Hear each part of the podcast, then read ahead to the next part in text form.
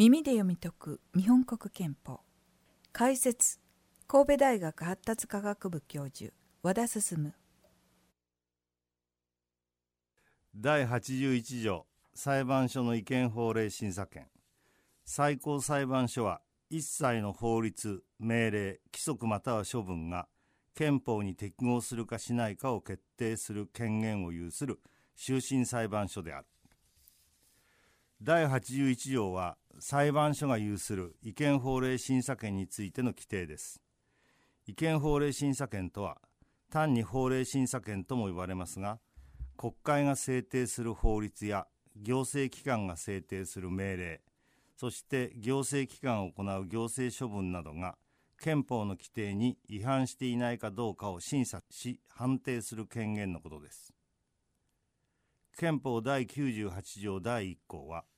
この憲法は国の最高法規であってその上記に反する法律命令消直及び国務に関するその他の行為の全部または一部はその効力を有しないと憲法の最高法規制を定めています。憲法はすべての法規範の頂点に位置するというこの憲法の最高法規制を確保するための制度として設けられているのが第81条の違憲法令審査権です。憲法の最高法規制を確保するための手段として裁判所に違憲法令審査権を付与するという制度は第二次大戦後に普及していくことになりました。この裁判所の違憲法令審査権については大きく分けて2種類の制度が存在しています。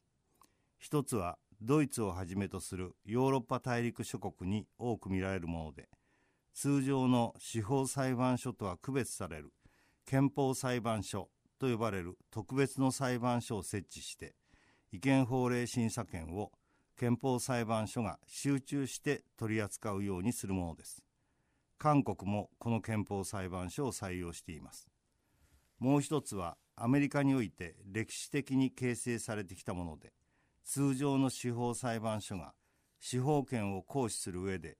適用すべき法律が違憲か合憲かが重要争点になった場合に司法権行使に付随して違憲法令審査権を行使するというものです。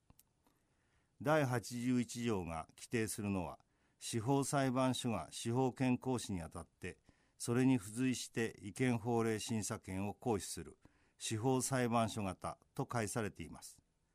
憲法裁判所型と司法裁判所型のどちらの制度が憲法の最高法規制の確保にとって有用であるかを一概に決めることはできません。読売新聞社の憲法改正試案では憲法裁判所型の採用を提案しています。しかし司法裁判所型では訴訟当事者がある法令の憲法違反性を主張することができますが憲法裁判所型では憲法違反を訴えることができるものは限定されることになります。後に見ますが日本の最高裁判所は法令違憲の判断を極めて例外的にしか示したことがなく現状のもとにおいて憲法裁判所が設置されれば下級審における憲法論争が行われることなく憲法裁判所における合憲判断の続出という事態が十分予想されることになります。ところで第81条は最高裁判所はと規定していることから最高裁判所だけが違憲法令審査権を有しているように誤解されることがあります。第81条は最高裁判所は一切の法律命令規則または処分が憲法に適合するかしないかを決定する権限を有する終審裁判所である。と規定しています。すなわち法律の規定などが憲法に違反することを最終的に決定する終審裁判所であると規定しているのであって